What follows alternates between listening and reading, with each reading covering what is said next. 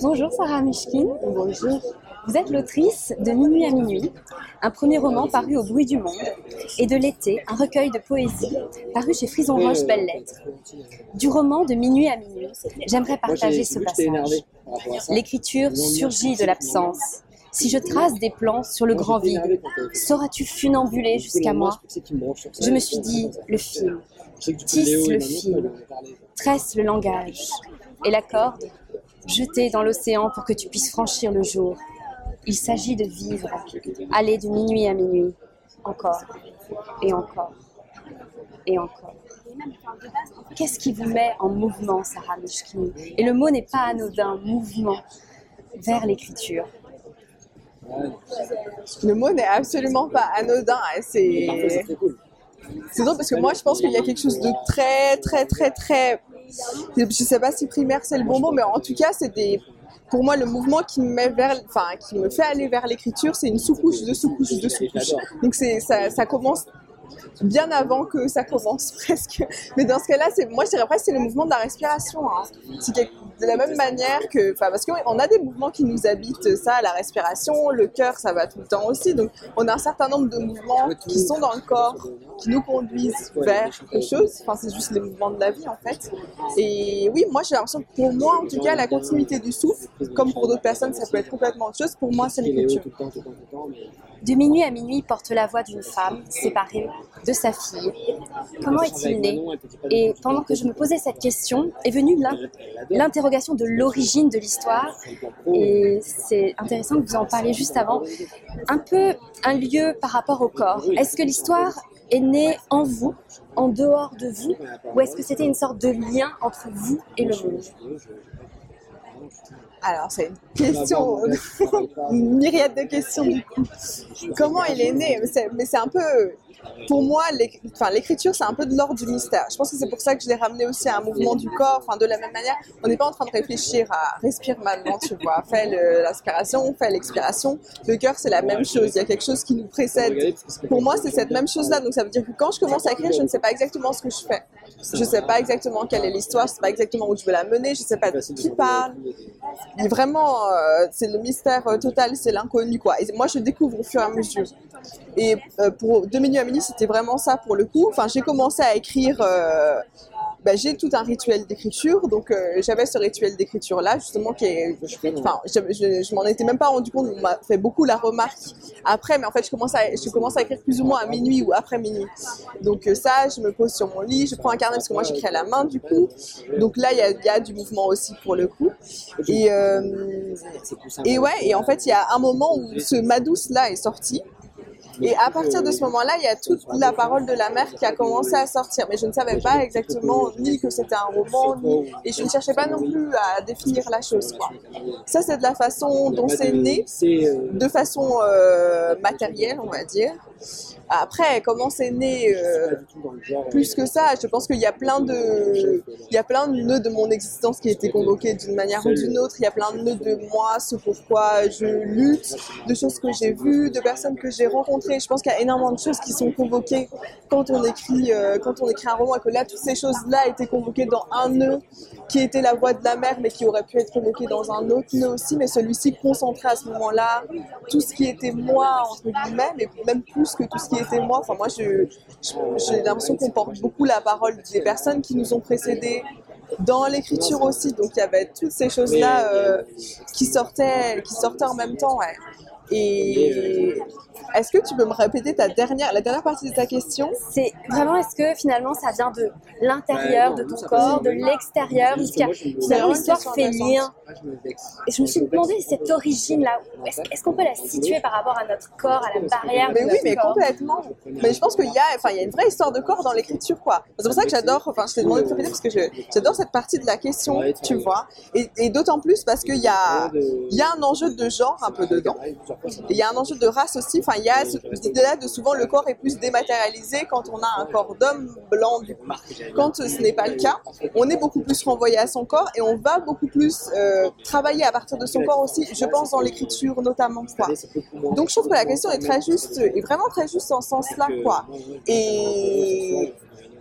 à mon avis, c'est, mais du coup, on repart sur le mouvement, mais à mon avis, il y a quelque chose de, de l'ordre du cercle, mais qui passe en effet, qui passe par le corps, qui ressort, qui passe par le monde, qui revient, et on ne sait plus, tu vois, qui l'œuf et la poule qui a commencé de quoi. Mais il y a cette idée-là pour le coup. Mmh.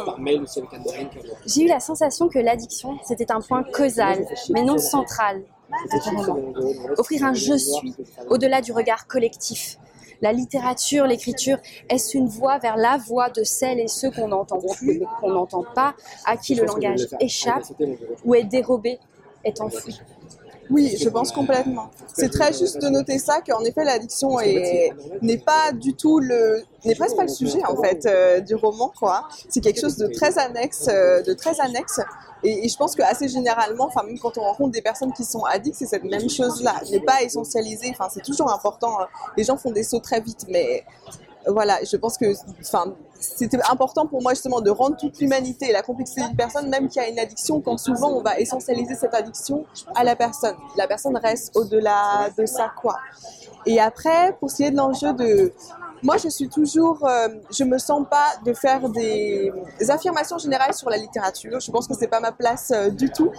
Euh, par contre, moi, par rapport à ce que j'entends euh, apporter comme écrivaine et les promesses que moi, je me suis faites par rapport à l'écriture et ce que je souhaite porter, oui à ça, absolument. Je pense qu'il y a quelque chose où la littérature, c'est un espace de langage. Enfin, j'y pensais il y a pas longtemps et je me disais, c'est très étrange parce que en France, en tout cas, tout le monde écrit plus ou moins. Mm-hmm. On se parle énormément. Donc, en fait, on est euh, entouré par le langage constamment, constamment, constamment. Et même là, on s'est quand même dit on a besoin d'un espace en plus où les gens vont réajouter encore du langage. Je disais, mais comment ça se fait qu'on a ce besoin-là? Et en fait, c'est bien qu'il y a des choses qu'on ne peut pas dire, des choses qu'on ne peut pas écrire, en fait, dans le quotidien, qu'on ne peut pas...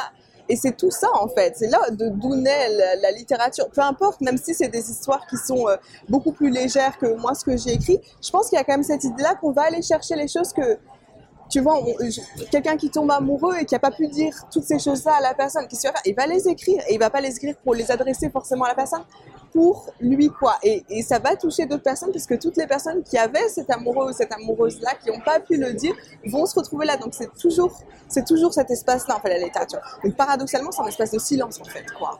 C'est tout, venir habiter ces silences-là et venir les mettre. Et tous ces silences-là, souvent, c'est toutes les petites euh, les ambiguïtés ou les brèches qui font qu'on est, qu'on est extrêmement complexe, qu'on est pluridimensionnel, qu'on a des paradoxes, qu'on est tiraillé de toutes parts, qu'on a des désirs qu'on ne peut pas forcément exprimer, euh, qu'on est l'autre et qu'on est soi-même en même temps. Et oui, c'est toutes ces choses-là, euh, la littérature, du coup.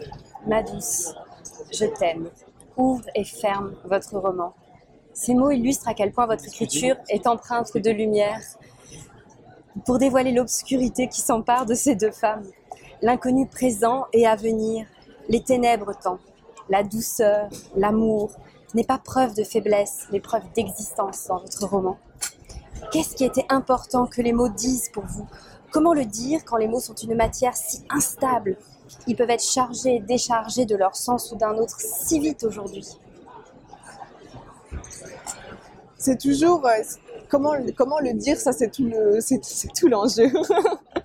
C'est tout l'enjeu de... Moi, je trouve qu'en fait, il faut, il faut rien enlever à la complexité. J'ai bien aimé, dans ta question, tu vois, le fait que tu dises l'amour n'est pas une preuve de faiblesse. Enfin, je trouve que pour moi, il y avait beaucoup de choses à donner dans cette parole-là, de cette mère-là, qui en fait, il y a un, il y a un personnage très compliqué, en vrai, à amener, parce que justement... On a beaucoup de fa... enfin, il y a beaucoup de facilité à la rattacher à des choses qui sont très binaires ou très justement caricaturales, quoi. Et comme je voulais pas tomber là-dedans, enfin, ça passe aussi juste par rendre l'humanité à la personne, mais ça fait que par exemple, euh, oui, il y a de l'amour, mais dans cet amour-là, il y a une dignité immense, quoi. Dans justement les, les choses difficiles que la mère va aborder, dans la misère sociale dans laquelle elle se trouve, elle va rester en colère. La colère, par exemple, c'est un instrument de dignité quand on est dans ces positions-là, quoi. Et en même temps, le fait de s'autoriser, par exemple, à être triste, alors qu'elle est même chose dans cette situation-là, c'est la même chose. Il y a quelque chose de, d'énorme qu'elle transmet à sa fille, en fait. Parce qu'elle, elle, c'est comme si elle pleurait pour sa fille. Enfin, il y a tout, il y a beaucoup de passages qui explorent ça. Le fait de pleurer pour les autres, le fait de pleurer pour soi. Qu'est-ce que ça veut dire pleurer quand on est dans cette situation comme ça et que souvent on le fait pas à l'extérieur. Donc, euh, Ouais, mais oui, mais, mais comment le dire est toujours, je, je ne pourrais jamais répondre à cette question. Je pense que toute ma vie va être à explorer cette question, comment dire les choses, quoi. Ces, ces mots, cette polarité de mots qui se chargent et se déchargent. Exactement, mais d'où le, par contre, je pense d'où le langage poétique. Et d'où le fait que pour moi, il y a...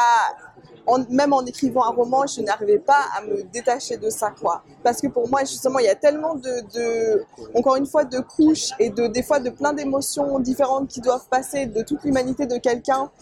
On peut dire une chose et être à la fois en colère et à la fois joyeux et à la fois triste. Euh, y a des actions qui sont complètement, en fait, euh, qui ont énormément de nuances, quoi.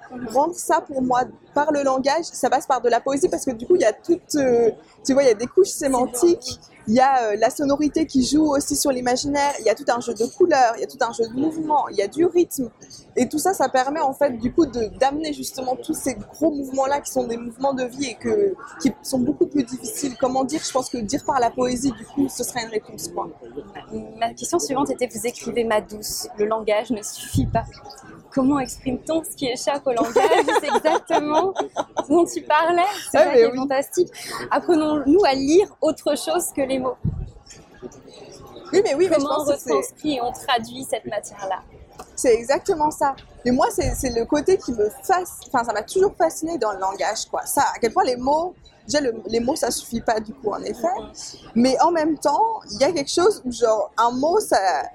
Même des mots qu'on pense très, très descriptifs, en fait, et objectifs. Par exemple, bleu, c'est magnifique, bleu. Si je le mets, je peux le mettre dans plein de choses à partir du moment où je décide de... Déjà, si je dis un orage bleu, donc il y a une espèce de... Je dévoile la réalité, donc il y a une image nouvelle qui apparaît, ça peut renvoyer à autre chose, mais ça peut être aussi un mouvement, ça peut être, tu vois, une, un geste bleu, qu'est-ce que c'est? Mais à partir du moment où je le dis, tout de suite, tu vois, il y a genre une myriade de choses qui se, qui se dessinent, quoi. Et oui, moi, je trouve que ça, c'est magnifique. C'est-à-dire qu'à la fois, le langage ne suffit pas, et à la fois, quand on dérange le langage un peu, et c'est un peu ça, la poésie, quand on va créer un langage dans le langage, tout d'un coup, il y a toutes, tu vois, des couches et des couches qui s'ouvrent, et un espace qui s'ouvre pour pouvoir dire des choses qu'on ne pouvait pas dire autrement, tu vois. Et parler, on ne parle pas poétiquement. Non.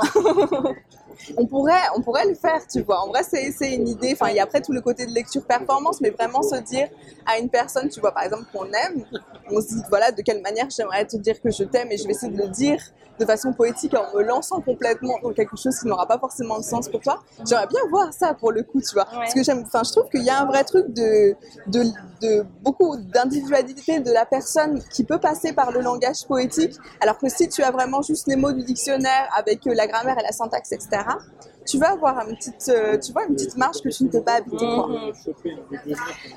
Les chapitres sont des ou en mouvement, vers une fin inéluctable, pour les romans comme pour les essais. Est-ce que la forme de cette lettre d'une mère à sa fille, strophée, où justement on va aller déranger la syntaxe, et je transforme vraiment strophée, le mot volontairement, était évidente pour toi quand tu as écrit De minuit à minuit? Oui, mais oui, de manière très instinctive. Mais c'est drôle parce que ce, ce roman est vraiment sorti parce que je te disais par rapport au fait que j'écrivais, je ne savais pas ce que j'écrivais, mais même chose, en fait, dans les mouvements, c'est sorti de façon très instinctive aussi, tu vois. Et le travail que j'ai fait Euh, après le premier jet, parce que souvent il y a un premier jet qu'on écrit donc comme ça, et après on vient retravailler dessus, qui est plus un processus de réécriture qui est plus conscient, et cetera. Dans ce processus de réécriture là, en fait, moi ce que j'ai fait, c'est que j'ai réagencé, réagencé des choses. Donc je voulais juste justement trouver exactement comment était, comment se formaient ces mouvements, tu vois, comment ils finissaient, qu'est-ce qui faisait repartir ensuite la chose.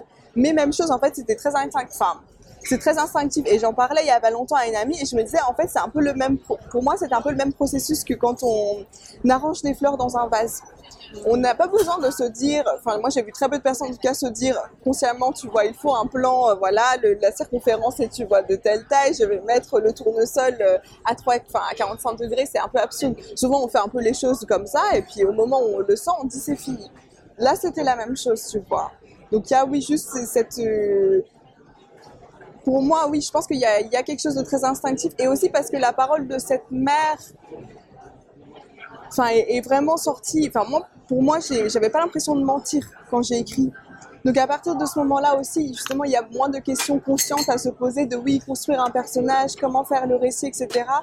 Si c'est juste de, de retranscrire la sincérité de cette mère-là, et que sa parole puisse sortir de la façon la plus juste et sans l'empêcher de quoi que ce soit, sans mettre des obstacles en plus. C'est... Non mais oui, en fait, ça se fait de façon assez, assez naturelle, quoi. La mécanique du désir cristal, l'un des poèmes de l'été, s'ouvre par ces vers. Qui elle me noie dans le puits de l'extase, la pluie du vertige se rit de l'envol.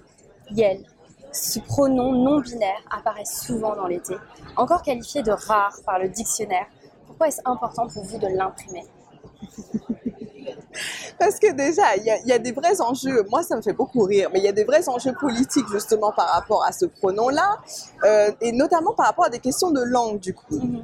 Et en fait, moi je trouve ça, enfin notamment dans la poésie, j'avais, j'ai eu toute une réflexion là-dedans, je me suis dit c'est fou quand même que dans le monde de la littérature, enfin particulièrement dans le monde poétique, parce que on a des néologistes, enfin Rimbaud a des néologistes partout quoi, enfin il y a quand même ces choses-là où, je, où si on se réapproprie le langage en tant que poète et poétesse, on a le droit d'inventer des mots.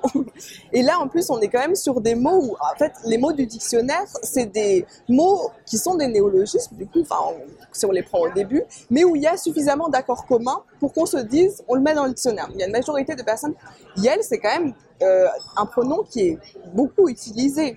Enfin, il y a un certain nombre, on n'est pas dix personnes à dire, tu vois, moi, c'est pas moi non plus qui ai décidé ce néologisme-là. Et ça, c'est intéressant aussi, c'est-à-dire qu'il y a des néologismes, par exemple, dans l'été, mm-hmm. qui ne sont pas relevés et qui ne poseraient pas per- enfin, particulièrement problème à des personnes qui auraient des problèmes avec le pronom Yel. Mm-hmm. Et du coup, il y a, enfin, c'est, c'est, ce n'est pas logique, en fait, pour le mm-hmm. coup. Mais évidemment, il y a quelque chose de, enfin, pour moi, il y a quelque chose de politique derrière à l'amener. C'est important d'avoir ces espaces-là, et notamment parce que justement, le langage sacré de la réalité. Mm-hmm. Donc, par exemple, le pronom mm-hmm. Yel est important en ce sens-là, c'est-à-dire que elle ne le retranscrit pas, il ne le retranscrit pas. On a besoin de ce pronom-là qui, en effet, est non-genré. Et avoir des espaces qui sont non-genrés dans la littérature, pouvoir ouvrir cet espace-là où, par exemple, décrire un personnage de façon complètement non-genrée. Il y a beaucoup d'auteurs et autrices qui s'y attachent maintenant. C'est des questions, par exemple, que Toni Morrison se posait aussi par rapport à la race. Elle avait écrit un roman où elle s'est dit « Je ne veux pas que les personnes sachent si mon personnage est noir ou blanc » pour des raisons, des mêmes raisons, en fait, là. Parce que si on donne ça, si je donne ça comme indication à la personne, est-ce que c'est une femme, est-ce que c'est un homme, ou est-ce que c'est une personne noire, est-ce que c'est une personne blanche, mon lecteur ou ma lectrice reprend tout un imaginaire collectif, va la poser sur mon personnage, alors que peut-être ça n'a rien à voir avec la façon dont je veux le décrire. Et dans tous les cas, si je veux lui donner une humanité aussi qui est beaucoup plus large, c'est plus, c'est toujours plus intéressant qu'il n'y ait pas trop de choses qui soient posées dessus, quoi.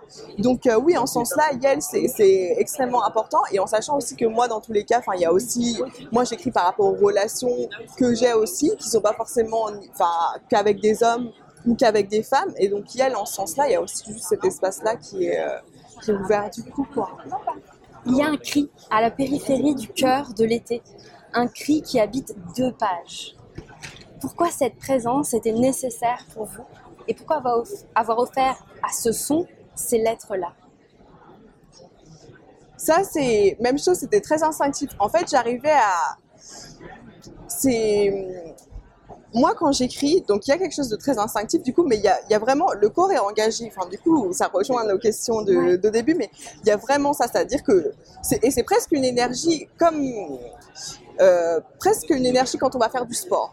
Il y a quelque chose, on a tellement envie de se dépenser, enfin les enfants ont ça des fois, c'est, ils, ont, ils courent partout, euh, voilà, tant qu'on les a pas lâchés dehors ou fait faire euh, cinquante mètres, ils vont continuer à... Moi c'est la même chose, c'est comme si, si j'écris pas longtemps, ça commence à taper. Il y a aussi certains moments où je suis tellement chargée d'émotions, ça passe aussi beaucoup par les autres. Si je vois beaucoup d'autres personnes, particulièrement si elles traversent des périodes difficiles, j'absorbe.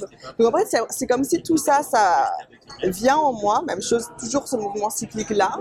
Ça vient taper contre la peau, et si je ne l'écris pas, en fait, ça tape tellement fort que j'ai envie de crier. Et j'avais envie, en fait, de, de retranscrire ce mouvement-là, quoi. Et, et non, mais oui, et je pense que c'est aussi, enfin, dans tout ce mouvement-là de l'été qui est de la poésie, donc à chaque fois, ça sort de, avec une forme quand même qui est amenée, et cetera, que de montrer aussi qu'en fait, sous ça, des fois, il y a juste un cri qui est très, très brut, quoi. Enfin, il n'y a pas de... On n'arrive même plus à vouloir exprimer quelque chose, même avec le langage poétique. Des fois, il y a juste euh, crier et laisser ça comme ça, quoi. Et pour moi, ouais, c'était important de retranscrire ça au lecteur ou à la lectrice aussi, et aussi parce que je pense qu'il y a des... Enfin, je suis sûre que je ne suis pas la seule à ressentir ces choses-là. Enfin, il y a des moments où on a juste envie de... ah, c'est le seul truc qu'on a envie de dire, quoi. Et même en, en le lisant, ce « ah », il fait du bien. Ouais, mais oui. Il nous offre un propre espace pour, lectrice, pour, pour, lectrice, pour la lectrice ou le lecteur, pour crier aussi. Ouais, mais oui. Et finalement, c'est, c'est très rare. Autant d'espace. Ouais, autant d'espace pour crier. Non mais oui, clairement, clairement. Tu fais co- cohabiter plusieurs langues, plusieurs alphabets, ce que j'ai adoré dans l'été. Et cela a provoqué aussi un sentiment de manque chez moi, parce qu'il y a certains mots que je ne sais pas prononcer à l'oral. Est-ce que les dimensions orales et écrites sont pour toi distinctes ou ont vocation à se rejoindre, se rencontrer ? Ah, très bonne question aussi.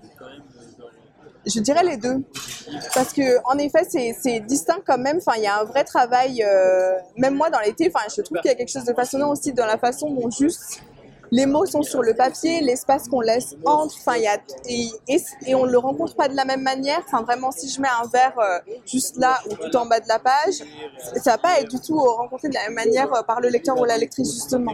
Donc, euh, donc il y a ça que l'écrit restitue que l'oral ne peut absolument pas restituer. Et dans l'oral, pour le coup, il y a cette, euh... enfin, il y a juste le poids de la sonorité. Il y a aussi tout le côté beaucoup plus vivant, vivant quoi. Le souffle, on le sent. Si je, de la même manière, tu vois quand t'as lu, il y a quelque chose qui se transforme. Tu suis le mouvement du texte qui est écrit du coup, mais en même temps, toi, tu viens l'habiter avec un rythme qui t'est propre aussi, tu vois. Et donc, euh, non mais oui, je trouve que les deux sont des formes distinctes, mais pour moi, ont vraiment vocation à se rencontrer aussi, particulièrement dans la poésie. Après, enfin là, tu vois justement les mots que tu peux pas prononcer. J'aime bien aussi parce que, et particulièrement le l'alphabet arabe. Enfin, il y a quelque chose où c'est beau juste à voir comme ça.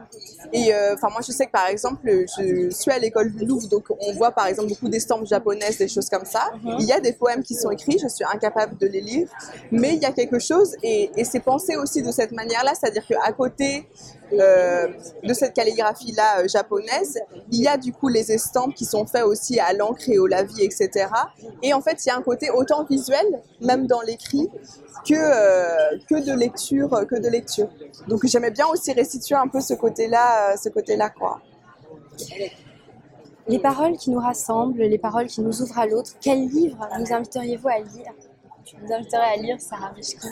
Et quelle musique à écouter, à vivre, à habiter. Alors tellement, tellement de livres, tellement de livres. Qu'est-ce que je pourrais... Euh, je réfléchis parce que moi, il y a énormément de livres qui m'ont habité, mais justement, en donner un, du coup, c'est toujours, c'est toujours difficile. C'est vrai. Bah, pour ouvrir la parole, bah, du coup j'en ai parlé, mais Toni Morrison, enfin Beloved est un roman qui est absolument euh, extraordinaire. J'invite toujours les gens aussi à lire Audre Lorde pour le coup, La Licorne Noire, en plus qui est publié du coup aux éditions L'Arche en français, parce qu'il y a encore pas forcément beaucoup de choses qui sont traduites. Mais, euh, mais oui, j'invite beaucoup les gens à lire ça aussi. Euh, il y a une voix, euh, une voix en enfer de Nawal El Saadawi, qui est absolument magnifique pour le coup. Même chose, enfin c'est, c'est un roman que j'ai lu après avoir commencé De minuit à minuit. Je me dis si les personnes, il euh, y a il y a un peu des ponts pour le coup. C'est aussi une voix qui sort, enfin euh, comme ça de de de la nuit presque et qui va raconter toute son histoire. C'est une histoire de femme pour le coup qui est absolument magnifique. Et euh, non mais oui, c'est un roman moi qui m'a énormément, qui m'a énormément marqué. Donc euh, j'invite, j'invite grandement les gens à aller le lire.